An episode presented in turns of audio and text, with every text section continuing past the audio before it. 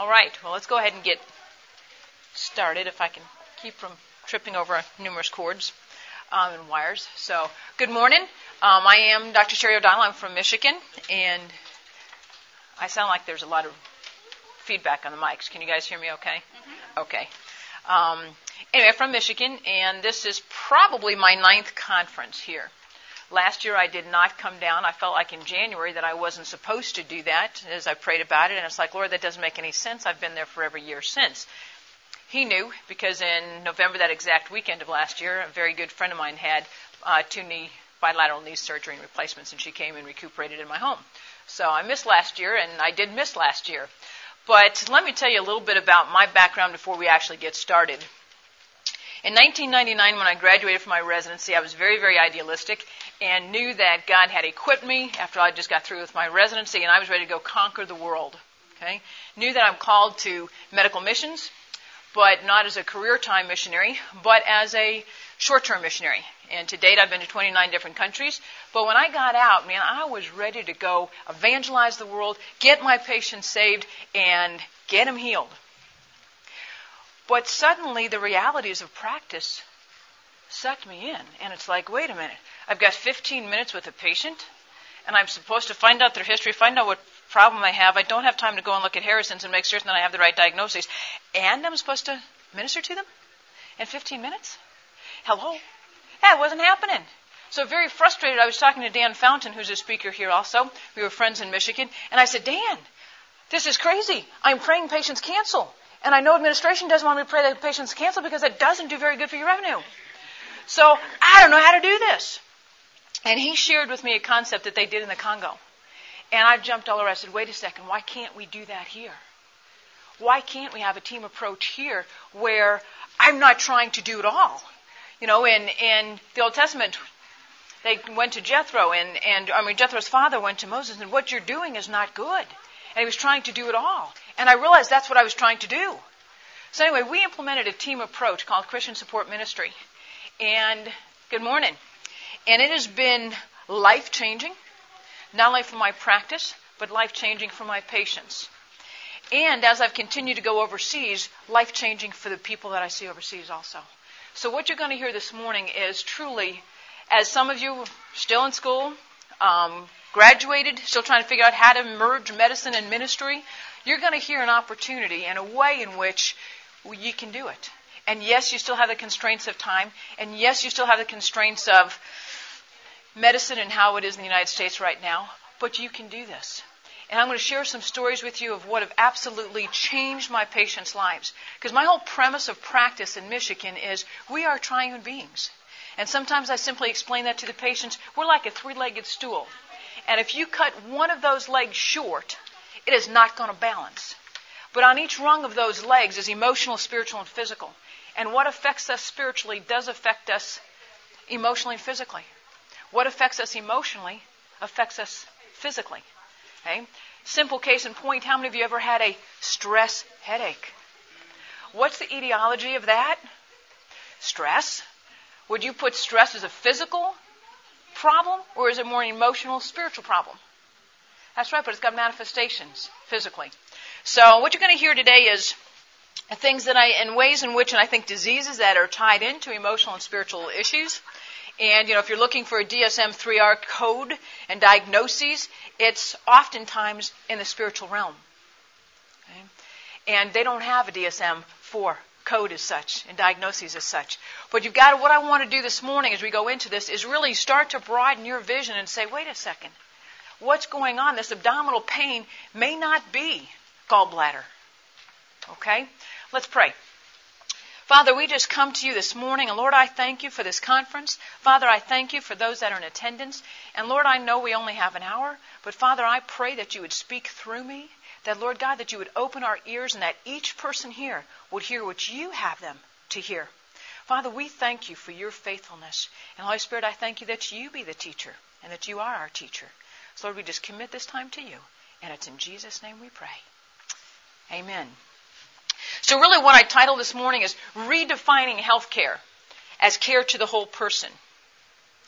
But to redefine something obviously means that once upon a time it was defined, or there is no redefinition.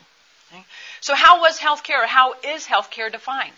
Well, it depends upon who you ask. If you ask the White House, it's a craziness. Okay? If you ask a Christian physician or a Christian healthcare person, it's very different. Is our system currently broken? Does it need defi- redefining? Is Obamacare the answer? Lord, I hope not. Okay? Is there or should there be a difference in how Christians practice medicine? How do you reflect the image of Christ to your patients and your colleagues? Jesus was the great physician, and does that impact the way that you practice medicine? Is it impacting the health of the patients that you see? See, in ancient times, illness was thought to be primarily spiritual.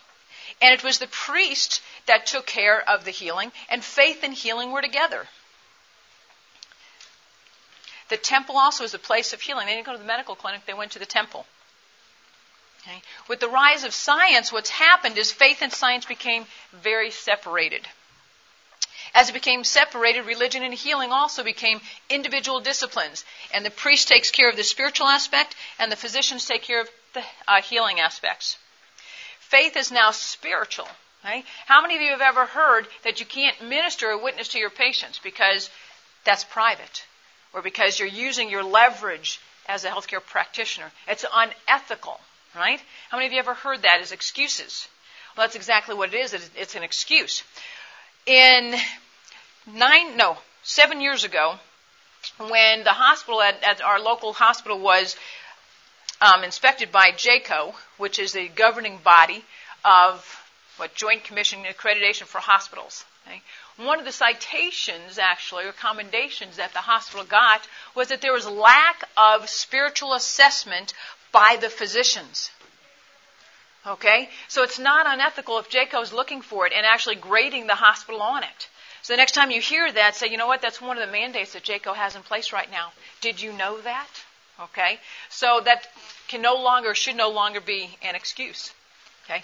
Medicine is secular, practical, and personal and scientific.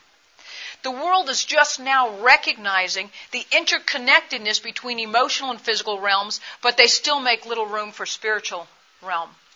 Not long ago, I was contacted by you know, one of these um, conferences that were dealing with care for the whole person, how the emotional aspects affect the physical being. And I thought, wait a second, that's only two thirds of the wholeness of who we are. But the secular community is realizing that there is an interconnectedness. And right now, all over, if you listen to the medical literature and read the medical literature, it's saying care for the whole person. I think from a non Christian aspect, they don't understand caring for the whole person as we do.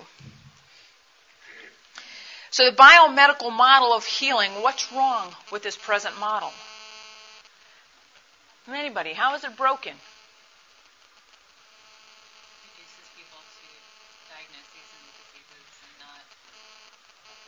It reduces people to diagnoses and and not a whole person. You said something else, but diagnoses and disease. That's exactly right. Okay? I don't know how many times I've heard as I'm making hospital rounds, oh, the gallbladder in room 232. I would be shocked if I walked in and saw a gallbladder laying in bed. Okay? People are reduced to disease. What else is wrong with the system? Okay? It is focused on disease. It's focused on the cure of the disease, and it's focused on physical health. It's not focused on the person who is ill. It's not on restoration of the sick person to health. And we're going to find the difference this morning between restoring and cure, or healing and cure. Okay? It neglects the emotional, social, spiritual health of the sick person. I made mention that if you guys want a handout, um, the conference didn't make the handout, but I do have a handout. Or if you want me to send slides at some point, you can email me. As a matter of fact, would, if anybody's got an extra piece of paper, send send out um, something you guys can put your emails or put your contact numbers and and you guys can grab one of these. Thank you, Judy. But the, the focus isn't on healing the whole person. We are triune beings, as I started saying. We're created in God's image. We have body, soul, and spirit. And too often, like I said, none of those are treated in a whole care person sense, and none are treated simultaneously in the office. So what that does then is cause a disintegration of the health care. We were created in His image, right, as a triune being. So what is His image? If we're created in that image, that's what we should look like, right? So what was His image that we should be reflecting? His image is one of health and wholeness. Has the Lord ever been ill? Obviously not. If the Lord's never been ill, doesn't that speak to the fact that we ought to be able to walk in health and that that's God's best for us is to walk in health? And as it is, so it is for our patients. His image is one of satisfaction and contentment. I don't think the Lord was ever discontented. And yet we hear that every day in our practices that patients that are just broken aren't content. There's something else wrong in their life. And oftentimes it affects their health. His image is one of joy, love, glory. If you look at John 17, the prayer between he and the Father, and he said, you know, that I, these disciples, I mean, the, these disciples that you gave to me, we are one, and the Father has given you to me. And it was total joy and love and glory. That's his image. And yet I was just talking to Dan Fountain this morning, and too often as Christians, we're not walking in that. And you see Christians that are downcast and Christians that are not carrying the glory of God. And, you know, if a non-Christian were looking at your life, is that one that they want to be excited about and join you in? Or do they say, whoa, if that's what Christianity is bringing you, no thank you. We should be reflecting His image. So should the patients in our practices, especially as believers. If they're not believers, then we have a neat opportunity to lead them to Christ that they can walk in that. His image is one of relationship and healthy relationships. Our relationships all around us are broken. That is impacting our health. So God completed His work, then told us to go and do likewise. By His life, He gave us the example. By His death, He gave life and health. 1 Peter 2.24, by His stripes we were healed. So if we were healed, that healing is available to us. That healing is available through us to our patients. He admonished us to go and do likewise, but oftentimes we don't because the constraints of time, the constraints of, gee, what are people going to think of us, your intimidation, or whatever the case is, we don't go and do likewise. Hence the brokenness we see in the world around us and the people we care for every day in medicine. People are broken. But He's still working and interceding on our behalf. Humanity does not follow his example, which results then in life's most painful areas. Who are the patients you see? Whether it be in the offices, whether it be in the in the hospital floors, whether it be overseas. What about the abandoned or abused child? Okay? Sometimes there are adult children that had been abused and they're still broken. A cold faith, they've just been burned out. A destroyed marriage. 60% of marriages right now, Christian and non Christian, both are ending in divorce. Broken marriage. A job hopper, especially in the recession right now. An unevangelized and hurting world. But, ladies and gentlemen, they're there. We have the opportunity to impact them at an impasse and bring Christ to them. All of these things lead to sickness and disease, and that's why we're in the healthcare profession to bring wholeness. So, what happens in the body, soul, and spirit? Let's look at some of the diseases that are in our offices and that we see hypertension, heart disease, chronic pain, inflammation, autoimmune disorders, digestive problems, diabetes, malignancies, and many infections. What about the soul issues? Fear, worries, anxiety, does any of that lead to the hypertension? Does any of that lead to chronic pain? Anger, bitterness, resentment, hostility, shame, guilt, jealousy, envy, grief, the list can go on and on. What about spiritual issues? Lack of identity, meaninglessness, poor self image, depression. My gosh, I've often said I think Prozac ought to be in the drinking water. Why does everybody, I mean, you turn everywhere and everybody thinks that they need an antidepressant. A sense of rejection. I've simple loneliness. I want to tell you a story right now of a young lady that I saw two weeks ago. You talk about brokenness, but the opportunity to bring healing to her. Her birthday was November the 2nd. She had just turned 16 years old. Her mom called me the week before and said, Dr. Sherry, I need your help. I just found out that Melissa's been sexually active. And I'm scared spitless. She's scared and I don't know what to do, but I want her checked. I want her checked for all the STDs, and she needs a first annual exam, obviously. Her mom was obviously very broken, but in comes this young lady, just turned 16. Okay? She's of a Catholic background, and she's sitting there in my office, and I said, So, tell me what happened. Tell me what you're here for. And she said, Well, she said, I'm here for my exam. Wasn't looking at me. And I said, Melissa, can you tell me what happened? And she said, Well, she was with James, and James really kind of led her to believe that if she really cared about him, that she would go ahead and have sex with him. And they'd been dating a couple months, and the relationship was getting closer. And then they really decided they really weren't dating, but she still really wanted to be really special to James. So she went ahead and lost her virginity and had sex with James. And then James kind of was through with her. She was kind of devastated, but didn't feel like she could talk to anybody. Certainly couldn't tell her parents that she'd lost her virginity, that she'd had sex. So she shortly got into another relationship and not long, she had sex again with Derek, because after all, she lost her virginity, so why bother? And a couple months later, she was in another relationship and had sex with a third person. About the time that James broke up with her, she started having abdominal pain. Very significant abdominal pain. Her mom first brought her to her pediatrician, and they looked at some things and put her on Dexilant. Didn't do anything. But there she sat in my office. Now, where do you think the etiology of that abdominal pain lie? It wasn't. She didn't have H. pylori, which they tested for. She didn't have gastritis, which they initially told her.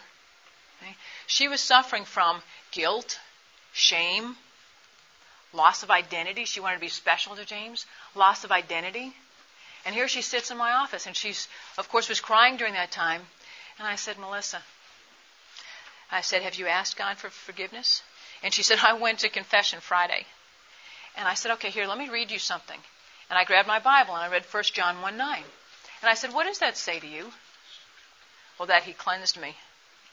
Okay, if he's cleansed you, is there anything to be ashamed of? And has he forgiven you? Yes. For by this, I said, have you forgiven yourself? On comes the tears. And she said, I don't think my family even likes me anymore. Okay the opportunity, and for brevity's sake, I won't go into all that was shared, but I had the opportunity to really lead this young lady to Christ. She invited Christ into her heart. And I said, you know what? Right now, you stand pure before God.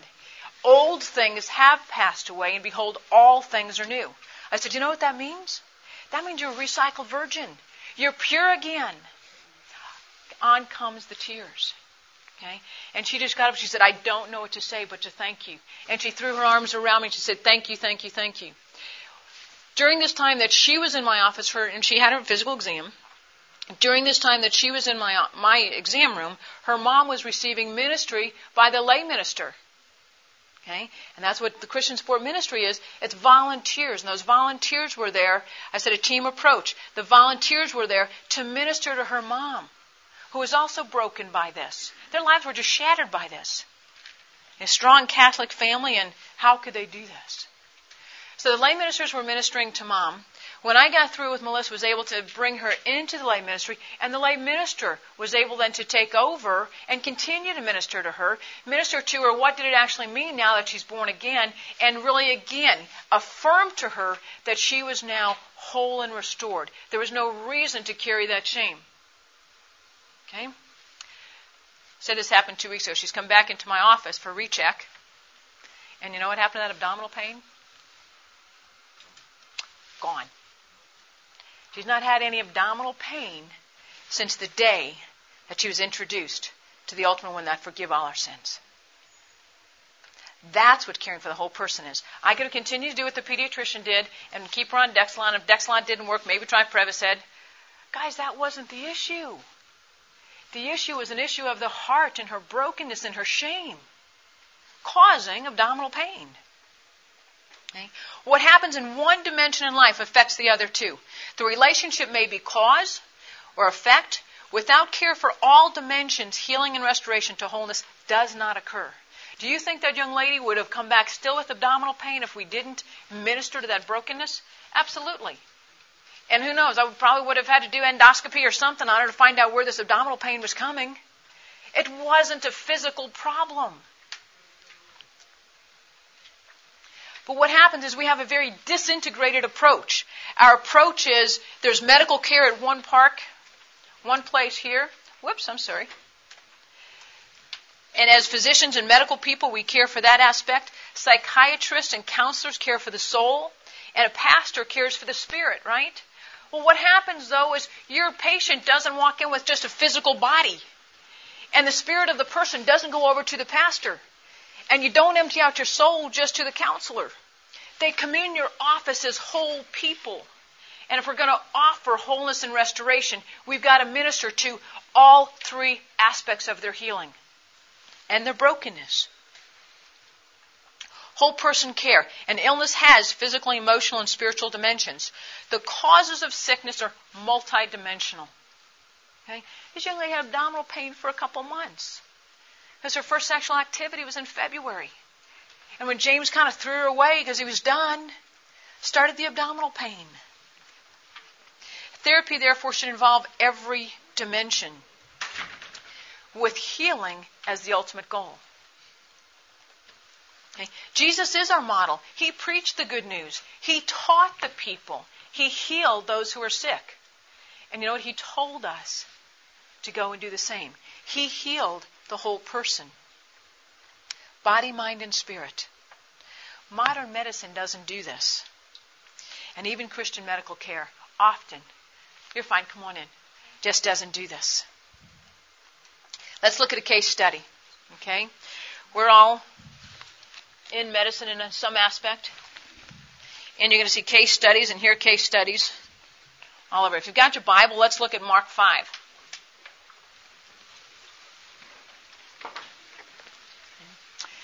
And I'll tell you as we go into this, this is interactive. So if I don't get some responses, I will pick on you. Mark 5, and beginning in verse 25. A woman who had a hemorrhage for 12 years and had endured much at the hands of many physicians and had spent all that she had and was not helped at all, but rather had grown worse. I always swallow hard when I read that because how many patients are like that in our practice. After hearing about Jesus, she came up in the crowd behind him and touched his cloak. For she thought, if I can just touch his garments, I shall get well. And immediately the flow of her blood was dried up, and she felt in her body that she was healed of her affliction. And immediately Jesus, perceiving in himself that the power proceeding from him had gone forth, turned around the crowd and said, Who touched my garments? And the disciple said to him, You see the multitude here? And you say, Who touched me? And he looked around and saw the woman who had done this. But the woman, fearing and trembling, aware of what happened to her, came and fell down before him and told him the whole truth. The whole truth of 12 years. Sometimes we get a little impatient with our practices and our patients because they want to tell us the story of whole 12 years. But told him the whole story. And he said to her, Daughter, your faith has made you well. Go in peace and be healed of your affliction. So let's look at this as a case study. She was a young Jewish female. She'd bled for 12 years. What are some of the symptoms that you think after 12 years of bleeding that she had? What are some of the physical problems? Anemia. anemia. And what does anemia cause? Fatigue. Palpitations, likely. What else? I'm sorry? Lightheadedness. Lightheadedness, oftentimes, you bet. If they're anemic and weak and been bleeding, you bet. Depression. Depression? Is that a physical sign? Maybe it is. Maybe it isn't, right? Okay. But likely depression. Okay. Let's look at hypertension is oh hypotension. I was going to say yeah, bleeding. Okay. What about pain? Probable pain, infertility, right? What does that do in the Jewish culture? No status. Okay. Fatigue, anemia, as you said. Okay. What were her psychological problems? Grief, anger. You think? Who could she have been angry at? Angry at? God. Part? God. God. Who else? Doctors. Right. Uh, she's gone to 12 different doctors for 12 years. And who else? Ex ex husband. Was she divorced? Probably, Probably, right? So yes, could have very well been. She she had no family, no friends. It said that. So likely divorced. Loneliness. Loneliness. Okay. Who else might you be angry at though? Herself. Herself. What about society? Society is outcasting her, right? In the Jewish culture, you'd have to yell unclean as you're going through the streets. So society. Oh, we're done. Do you have any more? They only gave me one sheet. They might have some more downstairs. Okay. What about the sense of rejection? Rejected by everybody. The ex husband, God, society. Low self esteem. Right? If you're left every, by everybody. Okay. What are her spiritual problems? Cut off from God. Right? Leviticus tells that unclean, she can't come into the temple. Despair said that she lost all hope. It wasn't any better, but was made worse. Lost all hope.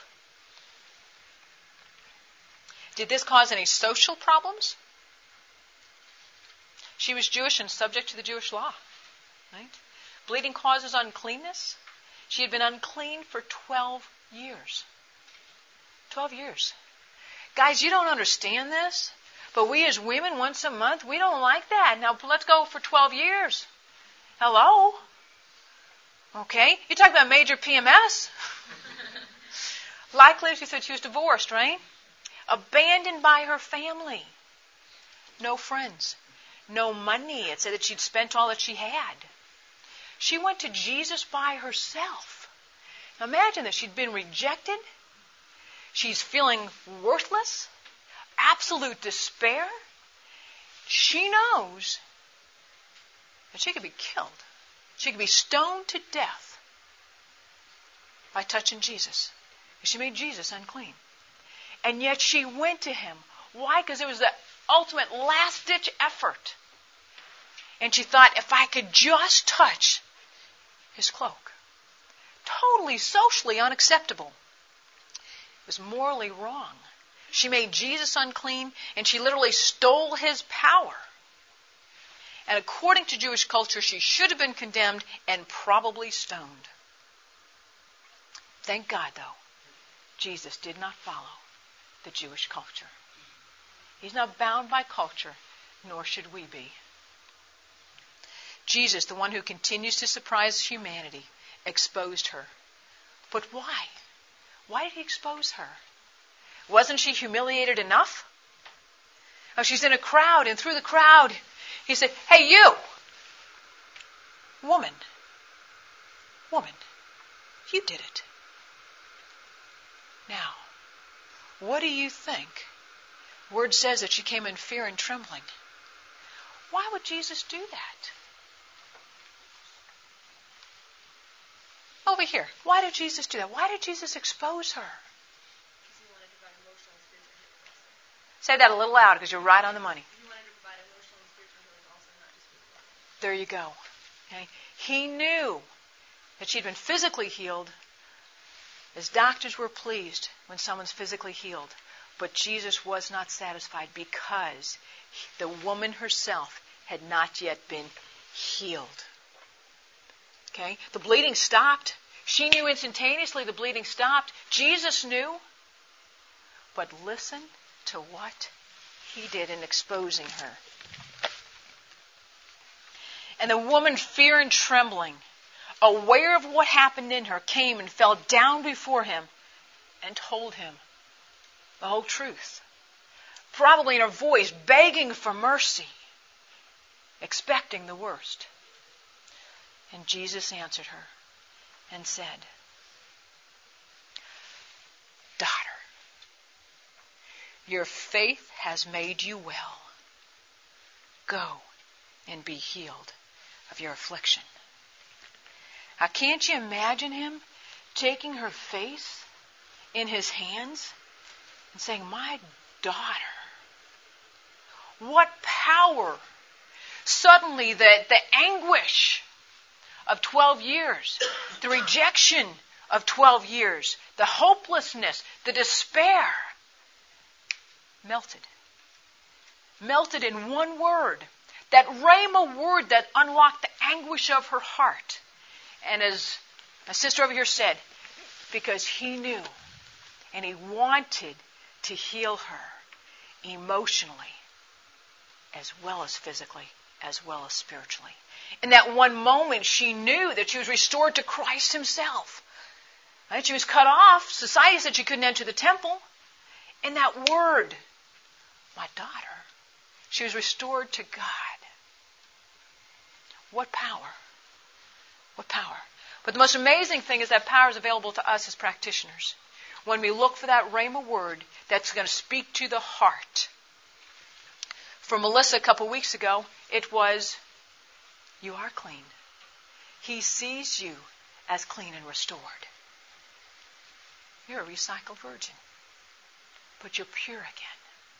That suddenly made sense to her, and it unlocked a month's worth of anguish. Sometimes we see years' worth of anguish like that. Daughter, your faith has made you well. So not only was he embracing her as his daughter, but what do you think that said to the naysayers around that had been heckling her for years? My daughter, your faith? The master says she has faith? Wow. Wouldn't you just like to go, nah, nah, nah, nah? But that's what happened. She was restored in a moment. Go in peace. Peace was restored. Be healed of your affliction. Be healed. That's a little quirky. He just healed her, right? Be healed is a perfect present tense. That means be healed and walk in it. Stay healed. Don't let it be robbed again. Be healed. And that's what we have the opportunity to tell our patients. Be healed. Walk in that. Christ did it. Receive it. Walk in it. How did Jesus heal her? He used physical power. He listened to her story. That's where sometimes we kind of go, okay, you know, when you're trying to get the HPI, you're trying to get the history of present illness, and you don't have the time. And that's right, oftentimes you don't have the time. But if you listen at least some, then you'll have the opportunity then to pass that baton on by implementing caring for the whole person in a team approach. But he listened to her story. 12 years of it. We need to be patient and listen to our patient's story. He discerned her real problems. Her real problems wasn't the hemorrhaging. That was a problem. The real problem that she needed restoration from was all that other emotional, spiritual trauma and junk of 12 years and he spoke a healing word. One word. He affirmed her as a person, he healed her as a whole person. We can do the same thing. I want to tell you of a lady that reminds me very much of this. Her name was Maria. And Maria came into my office. She actually had worked in another practitioner's office as a receptionist, but she came into my office and one of the first things I found out in her history is that she had seen 12 other physicians. She'd even been down and seen a Cleveland Clinic. But she came to me because she heard I was an excellent diagnostician. And she was tired of being given the runaround. She was told she had chronic fatigue. She was told she had lupus. Um, she was told that she had some other autoimmune. But basically, chronic fatigue and lupus were the primary working diagnoses, and she wanted to find out once and for all what she had. Okay? Immediately, you know that's going to be a schedule wrecker. First off, right off the back, you know, forget your schedule. Secondly, you know you're going to be in there for a while. Thirdly, you go, I'm the 13th physician that she's seen. Okay. Anyway, listen to Maria's story, And on my intake form, underneath the GU portion, it listed that she had an abortion. And I looked at her and said, Can you tell me about that? No. Oh, okay. Strike one. Okay. I continued going down. She had three children presently. And I'm taking the rest of the history and review of systems. And she said, Why do you ask that? And I said, Well, sometimes some of the pains and problems that you're having can be associated with a traumatic event, and most women don't get over an abortion once they've had it. Silence. I'm not getting anywhere. Finally, she looked at me and she said, No one knows this, not even my husband. She said, But 16 years ago, my boyfriend brought me to the abortion clinic, dropped me off, and said, I will have that abortion. And I did. 16 years ago. Said, I'm so sorry. I said, Can you tell me about that now? She said, I think about it every day.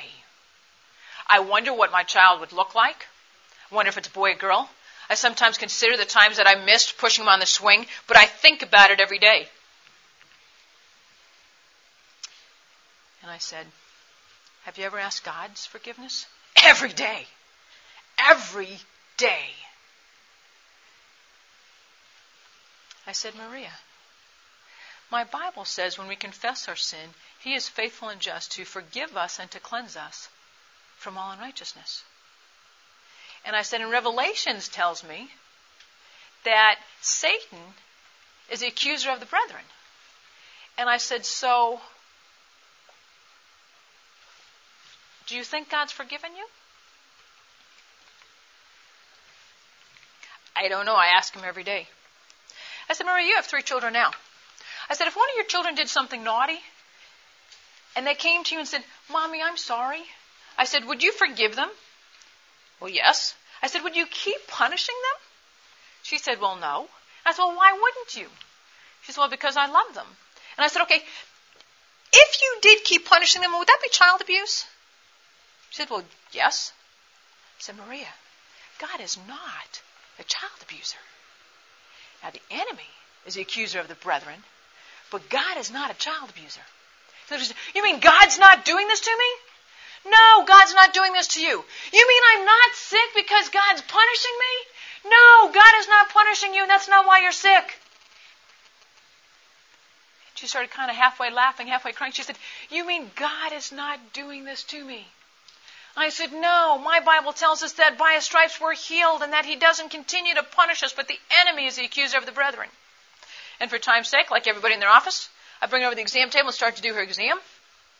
She halfway threw her back, threw herself back on the table, started crying, started laughing, and said, Dr. O'Donnell, if you reweighed me right now, I know I would weigh less.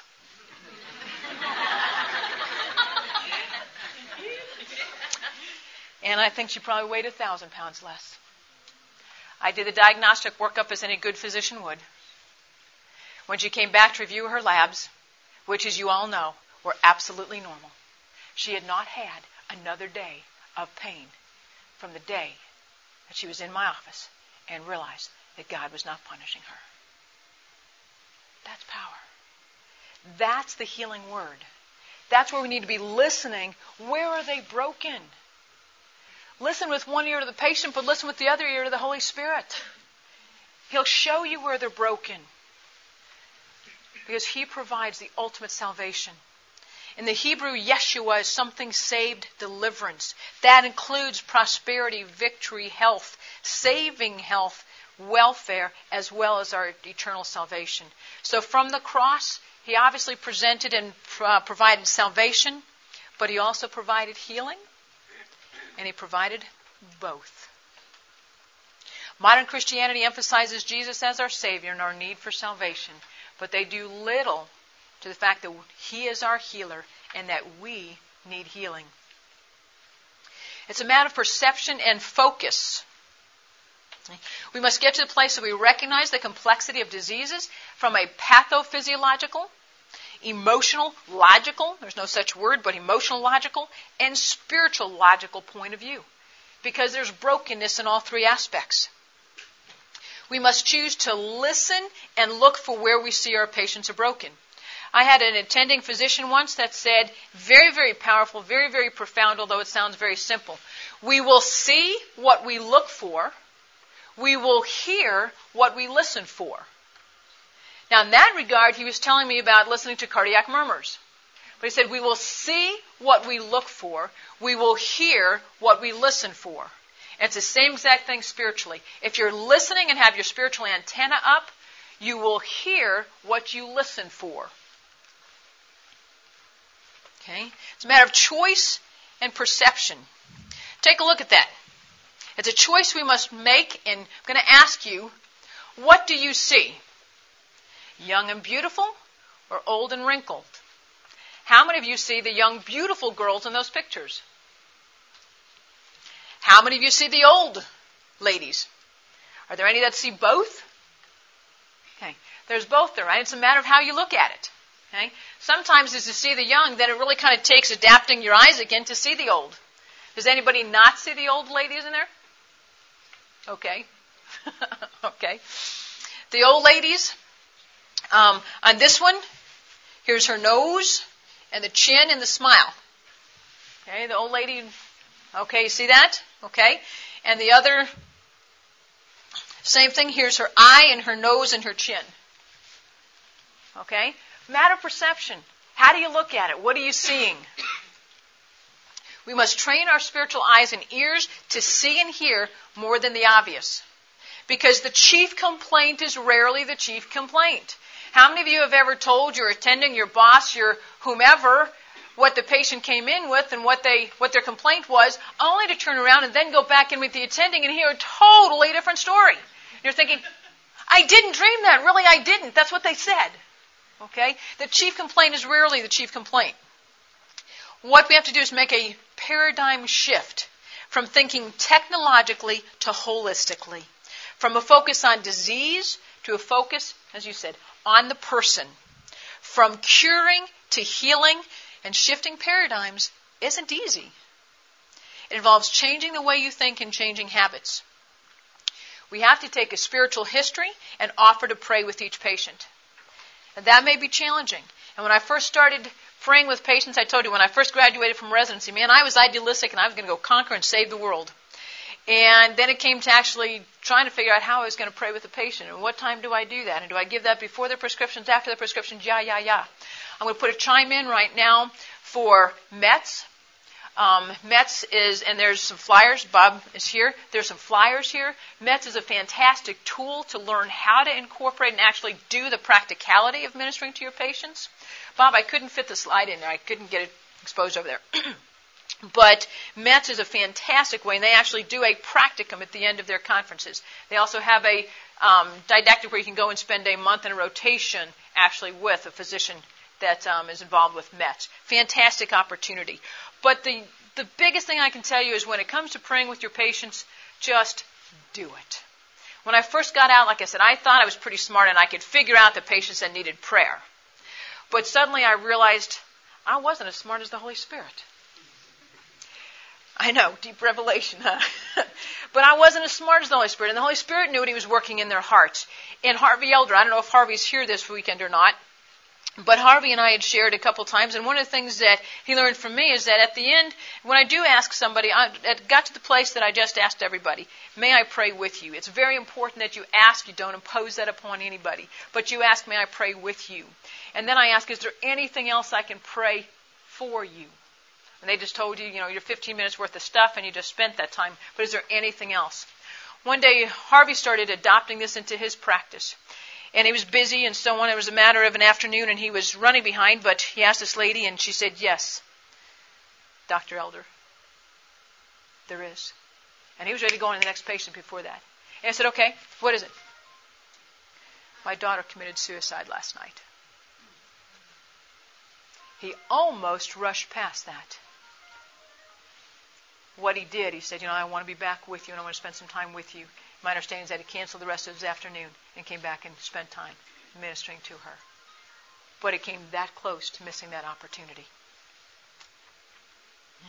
This often reveals when we take that spiritual history, it reveals the areas of brokenness.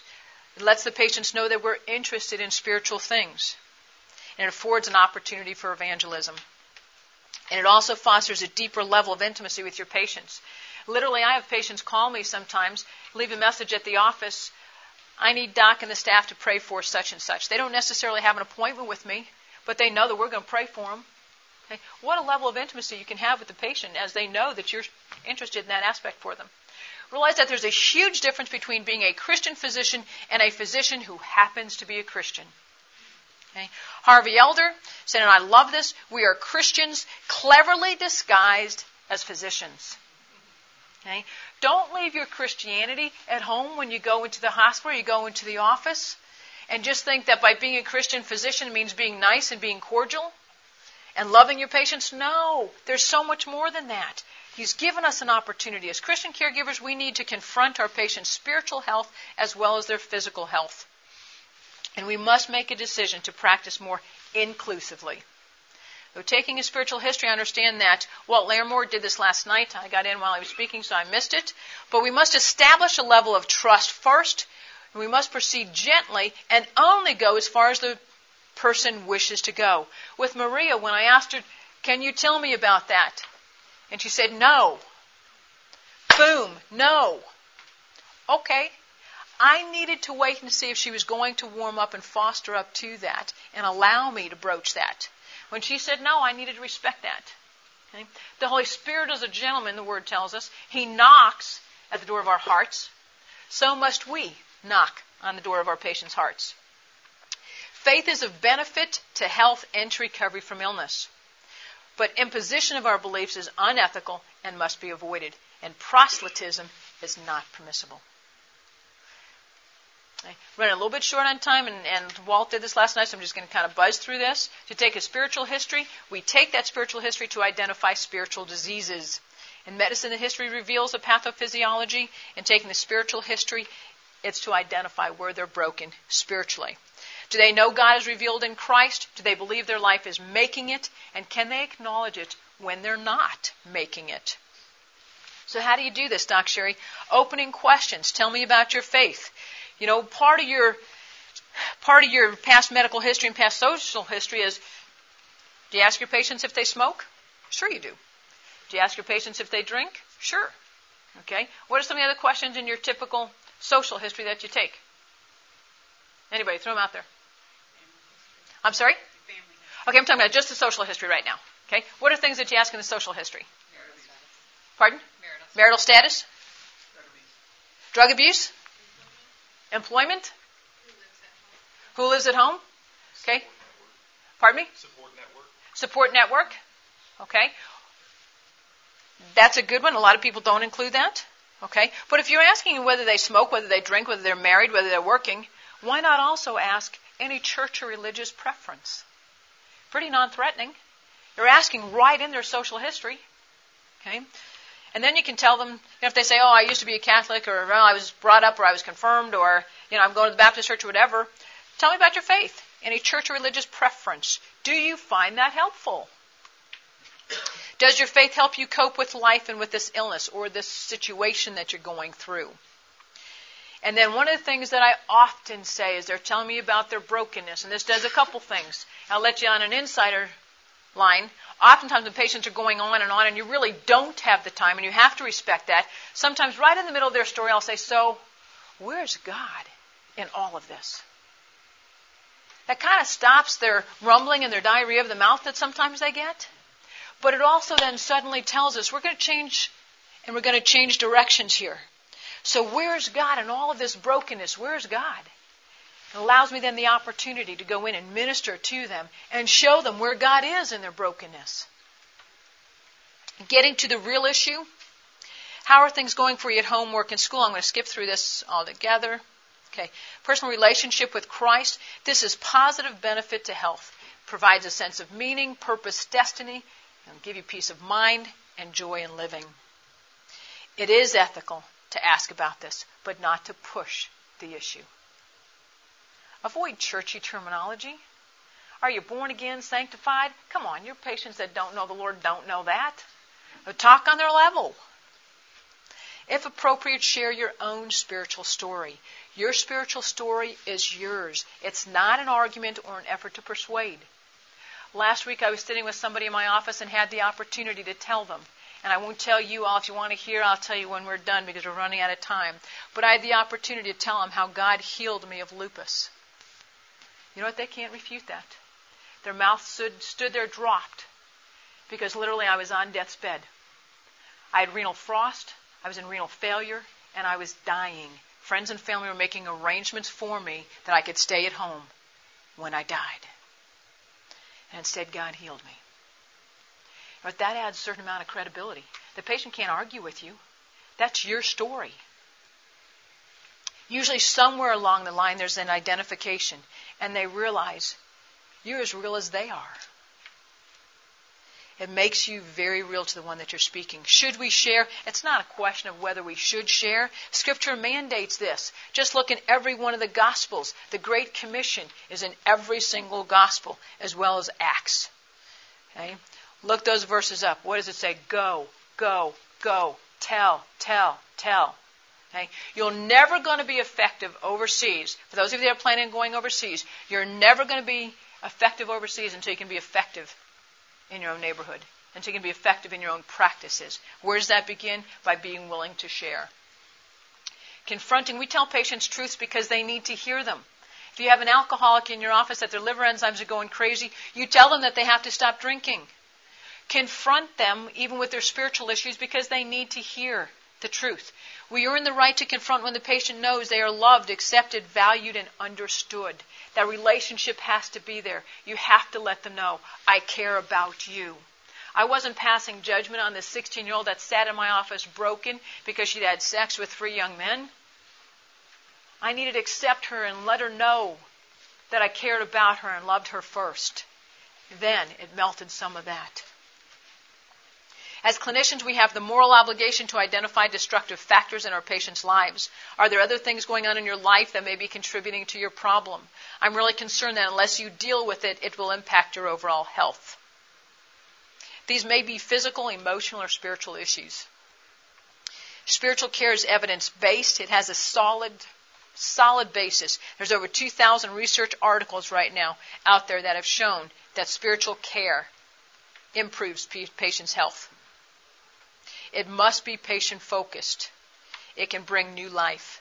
It can bring healing of heart, soul, and spirit, and in many cases, of the body.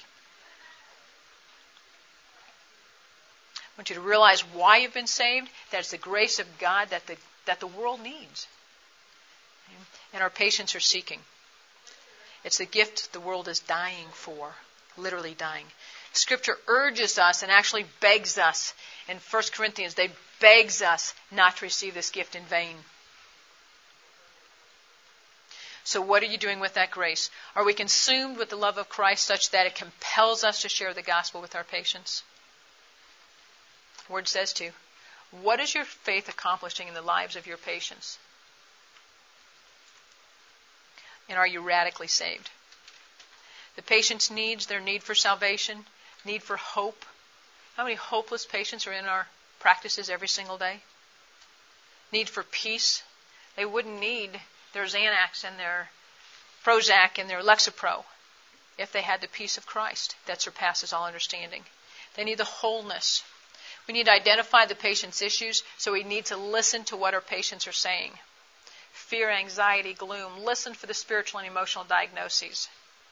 Anger, resentment, bitterness, same list as we had up before addictive behavior, sabotaging self, self pity, hopelessness, passivity. These are important spiritual and personal locators. Helping a person cope with them is part of the spiritual care and absolutely will impact their health. So, in making that diagnosis from our conversations, you'll begin to identify spiritual issues and spiritual needs will emerge. Again, I'm running out, so we're just going to kind of reveal this. What is the person's self image? Do they have joy, peace, and hope? How are they coping with the consequences? These are just some of the things from the conversations that are going to be um, revealed to you as you listen. The healing word, the Rhema word that's going to penetrate the heart, like the word, my daughter, your faith has made you well. It's spoken to the heart, and it's understood by the heart. I could have told Melissa time and time again, Melissa, you're clean. That's okay. You ask forgiveness. But when she saw it in the Word and realized that He made her clean, and behold, old things have passed away, and everything was new, that suddenly made sense to her. It was understood by the heart. And what that does then is resolve the anguish of the heart. Jesus knew how to speak these words, and we can too. Prayer, simply always offer to pray. Okay, I'm going to skip through that. Before entering prayer, ask is there anything else specifically that we can pray about? And guys, I just I implore you to pray with your patients. Take that bold step. This is also a very neat opportunity to evangelize because when they say yes, I'm ready to pray, you can ask them, do you obviously you believe in God? Do you also believe in Jesus? Yes. Do you believe that he died on the cross? Yes. Why did he die on the cross? And then have you ever asked him into your heart as your Savior? In a matter of five questions, I can get someone that doesn't, they believe in God but don't know Christ. In a matter of five questions, I get them to the place of inviting Christ in their heart if they're ready. Because if you ask someone, can I pray with you? And they say yes, well, do you believe in God? Well, obviously, who are we praying to? Okay? And then from there I say, well, obviously you believe in God. Do you also believe in Jesus? Do you believe he died on the cross? What did he die on the cross for? And have you ever asked him? If there's ever a stance in any one of those and the need to correct it, I say, Can I share something with you? And I have the opportunity. And every week there's patients that get born again in my office. I'm not bragging on me, but the power of God. Okay.